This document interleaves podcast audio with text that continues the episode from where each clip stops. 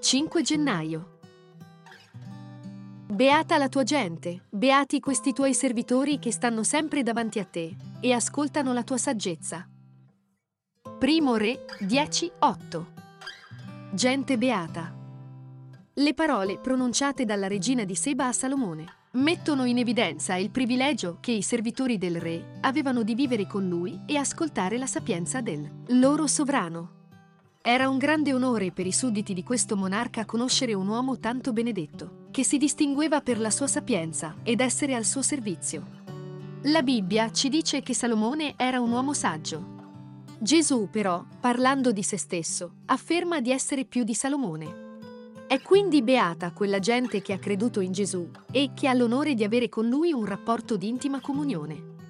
La beatitudine è realizzata da chi dispone il cuore per ascoltare le parole che Gesù pronuncia attraverso la Sacra Scrittura.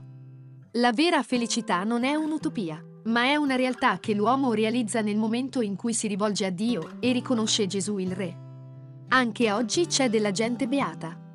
Tu che leggi queste parole, se riconosci Gesù quale Salvatore e Signore della tua vita, sperimenterai la sua opera ed entrerai a far parte della schiera dei beati per l'eternità.